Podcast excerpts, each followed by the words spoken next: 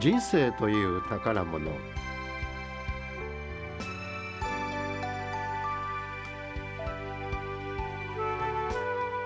3連休真ん中の日曜日お出かけ先の車の中でラジオを聴いていただいている方もいらっしゃるんじゃないでしょうか。こんばんは野村啓二です。こんばんは中倉真理子です。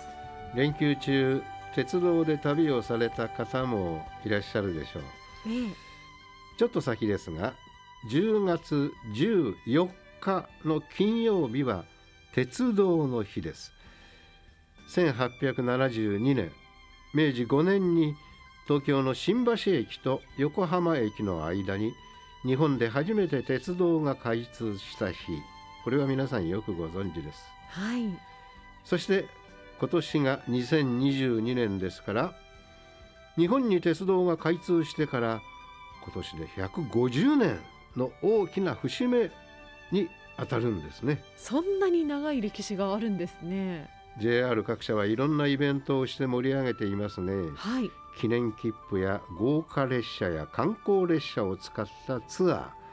それからトレイントリップというスマホのアプリでは対象となる全国の JR の駅を訪れるとこれスマホの中にその駅の特別なスタンプがもらえたりさらにまたその中に18の駅に行くと聞ける恋愛ストーリーを提供したりといろんなことをしているんですね。楽しそうですね。ね今新型コロナの影響や人口の減少などで電車を使う人が減った。うん電鉄会社は厳しい時代ですよね。ええ。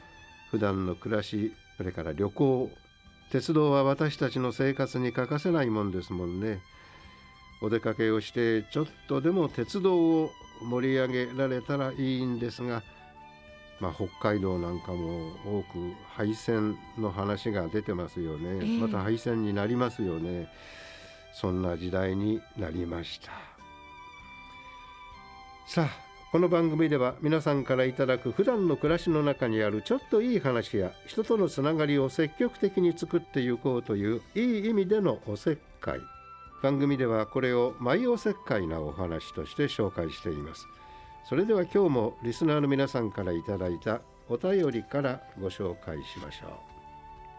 今週は大阪市にお住まいのラジオネーム健太さんからいただきました。